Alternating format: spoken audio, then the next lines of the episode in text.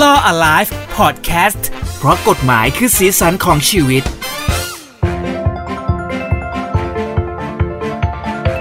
พูดีพอดแคสต์นะครับกลับมาเจอกันอีกครั้งหนึ่งกับ Law Alive เพราะกฎหมายคือสีสันของชีวิตนะครับ สวัสดีทนายชาติด้วยนะครับ ยินดีที่ได้เจอพี่เจอีกครั้งหนึ่งนะครับ ยินดีเช่นกันนะครับ ยังไม่ติดโควิดใช่ไหมครับ ใช่ แต่จมูกเริ่มไม่ได้กลิ่นแล้วงงๆเลย อ้าว อ่ะ ขอใส่แมสก่อนนะครับ ช่วงนี้ไม่ค่อยได้ไปไหนด้วยนะฮะ พยายามเจอคนน้อยๆนะฮะอืมนัดพวกกินข้าวก็ไม่ค่อย แต่ไปปาร์ตี้ตามโรงโรงโรงแรมบ้างหรือเปล่าครับ อ๋อไม่ได้ไปนะครับ อ๋อครับครับครับ กลัว ผ จะ ม เป็นข่าวดังแบบนั้นนะ วันนี้เราจะมาพูดคุยกันเรื่องของกฎหมายอีกครั้งหนึ่ง แล้วก็เป็นเหมือนสิ่งที่คุณทนายหลีดขึ้นมาว่าเฮ้ยมันเป็นช่วงยุคโควิด ใช่ คนต้องการเอาตัวรอดดิ้นรน จริง ๆ คล้ายๆ EP ที่แล้วเลยว่า อืม มีลูกความถามเรื่องเนี้ยมา 2 คนแล้ว อืม ว่าแบบ เอ้ยเขาจะทำธุรกิจแบบเนี้ยเขาต้องไปทำอะไรเพิ่มเติมหรือเปล่า อื เอ ม อ นะฮะก็เลยไปหาเพลงที่เกี่ยวกับเนี่ย EP นี้ มีการเตรียมตัว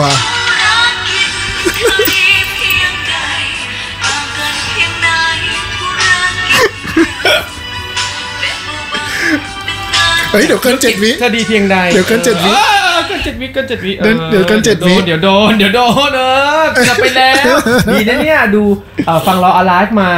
ก็เลยตัดออกก่อนนะครับ ดูว่าธุรกิจคุณเรื่องของการเอาตัวรอดในช่วงของยุคโควิด เมื่อกี้นั่นคือเอ่อเพลงของคุณตั๊กสิริพรอยู่ เราให้เครดิตนะ ธุรกิจเธอ สวัสดีพี่ตักด้วยนะครับ คือคนเนี่ยหันมาเอาตัวรอดแบบเรื่องของการค้าขายเน้องบางคนที่ไม่เคยแบบเหมือนอยู่ช่วงโควิดอ้าว work from home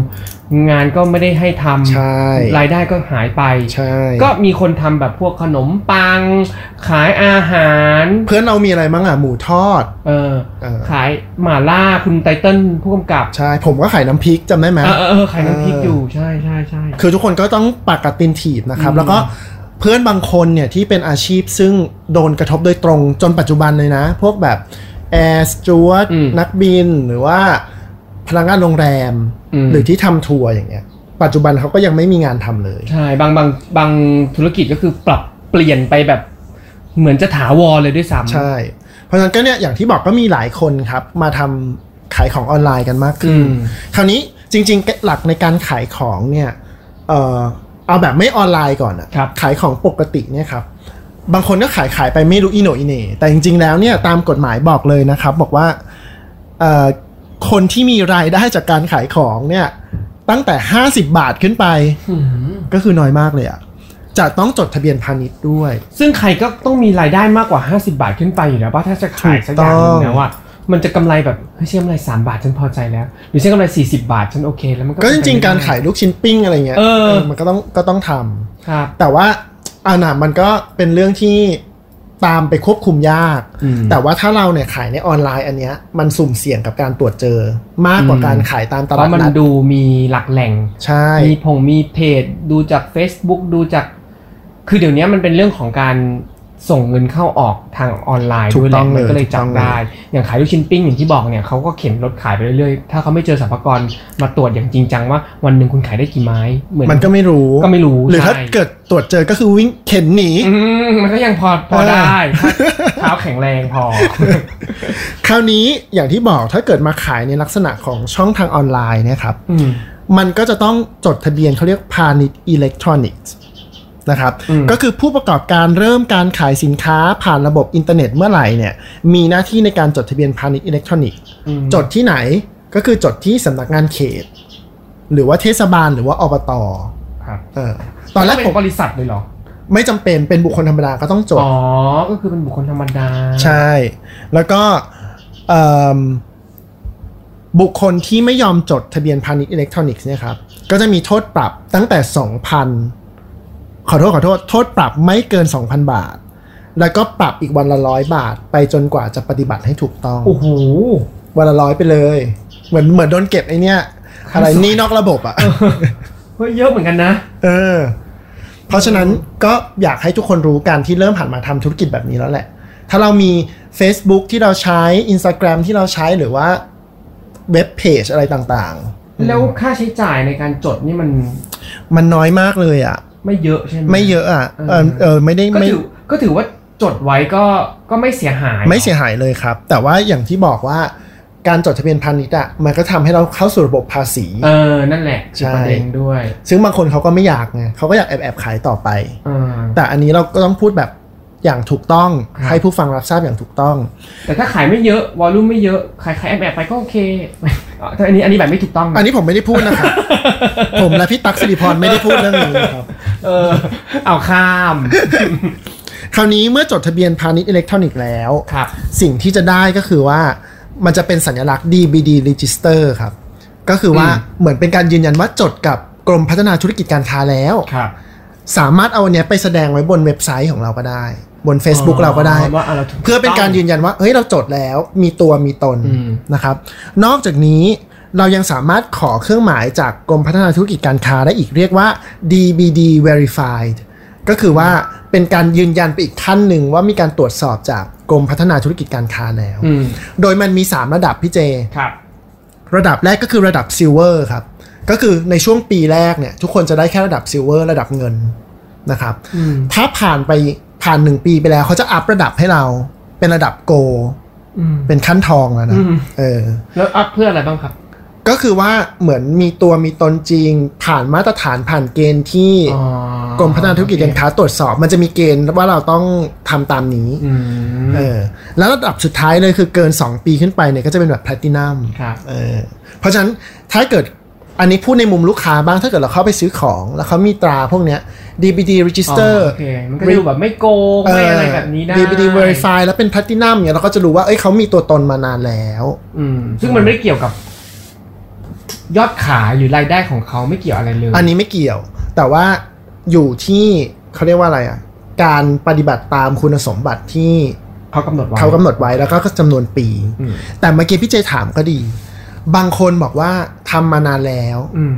กูรวยแล้ว อืม จากที่ขายวันละ 200 300 กลายเป็นว่ามียอดขายเยอะมาก มียอดขายเกินปีละ 1.8 ล้านบาท อืมอืม อืมอันเนี้ยแล้วก็มีช่องทางออนไลน์ด้วยนะ อืม จริง ๆ มันจะต้องเริ่มคิดแล้วว่าเราจะต้องจดอะไรเพิ่มเติมหรือเปล่า ครับ นะครับ บางคนบอกว่าแม้ว่าจะ 1.8 ฉันก็ไม่ตั้งเป็นบริษัท อืม ฉันก็ทำในฐานะบุคคลธรรมดาอย่างเดียว แต่ว่าเรื่องของภาษีมันก็จะโดนหนักไปในส่วนของบุคคลธรรมดา คนที่มีรายได้ครบ 1.8 ล้าน จะต้องจดทะเบียนแวดก็คือภาษีมูลค่าเพิ่ม อ๋อ แม้จะเป็นบุคคลธรรมดา ตงนั้น ก็ต้องจดนะครับ คราวนี้อ่ะอันนี้ก็พูดเรื่องแวดไปแล้ว แม้จะเป็นบุคคลธรรมดาก็ต้องจด อืม บางคนบอกว่าเฮ้ยพอรายได้มันเยอะขนาดเนี้ยเอามาอยู่ในรายได้ส่วนบุคคลไม่เวิร์กแล้ว อืม ตั้งบริษัทขึ้นมาดีกว่า อืม สาเหตุในการตั้งบริษัทขึ้นมาเพราะว่าอะไร มันสามารถหักค่าใช้จ่ายได้ ครับ ใช่ไหมครับเอ่อค่าอุปกรณ์สำนักงานค่าอะไรเดียค่าจ้างแม่บ้านค่าอะไรเนี่ยมันถือว่าเป็นค่าใช้จ่ายของบริษัท อืม ทำให้มันมีต้นทุนที่มาหักกำไรได้มากกว่าในกรณีบุคคลธรรมดา ครับ อ่ะ ถ้าเกิดว่าคุณจดเป็นนิติบุคคล แล้วมีรายได้ต่อปีเกิน 1.8 ล้านบาท อืม แล้วขายในช่องทางออนไลน์ คุณมีอีกหน้าที่หนึ่งขึ้นมาแล้ว เขาเรียกว่าคุณต้องจดทะเบียนการตลาดแบบตรงกับสคบ อืม สคบย่อมาจากอะไรครับพี่เจ คุ้มครองผู้บริโภค เก่งมากสำนักงานคณะกรรมการคุ้มครองผู้บริโภค ครับ อย่าสับสนกับเอ่ ส อ บค เออไม่ใช่ ไปต่อไม่ถูกเลย เอาวันนี้ผมจะแถลงนะครับ มียอดผู้ป่วยล่าสุด เท่ไหร่ครับ เอ่อ เชิงลุกนะครับ บอกว่าอย่าสับสนเรื่องนี้กับการขายตรง ไม่ใช่นะ ขายตรงคือการขายแบบเอิ่มเขาเรียกอะไรอ่ะ MLM เหมือนแอมเวย์หรืออะไรพวกเนี้ย ใช่ใช่ เนี้ย ใช่ เนี้ยคือขายตรง MLM อืม แต่ที่เราพูดอยู่เนี่ยคือการตลาดแบบตรง การตลาดแบบตรงหมายความว่า การขายสินค้าที่ผ่านระบบอินเทอร์เน็ต โดยช่องทางเว็บไซต์ก็แล้วแต่ Facebook แอปพลิเคชัน หรือว่าแพลตฟอร์มออนไลน์ต่าง อืม ๆ อันเนี้ยต้องจดทะเบียนการตลาดแบบตรง อ่าโอเค ซึ่งจดกับสคบครับ ครับอ่ะคือคือจะแจ้งว่าการตลาดแบบตรงกับการขายตรง ไม่เหมือนกันนะ อย่าสับสนนะ คราวนี้เอ่อเมื่อจดทะเบียนแล้วนะครับ ก็จะอยู่ในระบบของเขา สมมุติว่าตอนที่เราจดทะเบียนเราบอกว่าเรามีช่องทางการขายแค่เว็บไซต์ อืม ต่อมาเราจะเพิ่ม Facebook ด้วย จะเพิ่ม Instagram ด้วยจะเพิ่มเพิ่มแอปพลิเคชันด้วย ไม่จำเป็นต้องจดทะเบียนใหม่แล้ว อ๋อก็อยู่ภายใต้ตรงนี้เลย อยู่ภายใต้ไอโอเปอเรเตอร์อันเดียวนี่แหละ ครับ แต่บอกว่าเพิ่มช่องทางการขาย อืม เข้าไป นะครับ แล้วก็การจดทะเบียนต้องมีการวางมัดจำครับเอ่อนิติบุคคลเนี่ยวางประมาณ 25,000 บาท อืม นะครับ และถ้าเกิดทุนจดทะเบียนสูงขึ้นมาก ๆ เกิน 25 ล้าน ก็จะเป็น 50,000 บาทแสนบาทอะไรก็แล้วแต่ตามลำดับของมันไป ใช่ โอเคนะฮะนี่ก็คือ แต่ว่าถ้าเกิดว่าจริง ๆ จะเริ่มธุรกิจแล้วเนี่ย เมื่อจดทะเบียนการตลาดแบบตรงเสร็จ คุณจะต้องไปแก้วัตถุประสงค์ของบริษัทคุณด้วย ให้สามารถขายของออนไลน์ได้อีก อ๋อ เออ บางบริษัทเนี่ยก็คือทำมาตลอดแต่ไม่อยู่ในวัตถุประสงค์ อืม วัตถุประสงค์มันคือตัวที่จะบอกว่า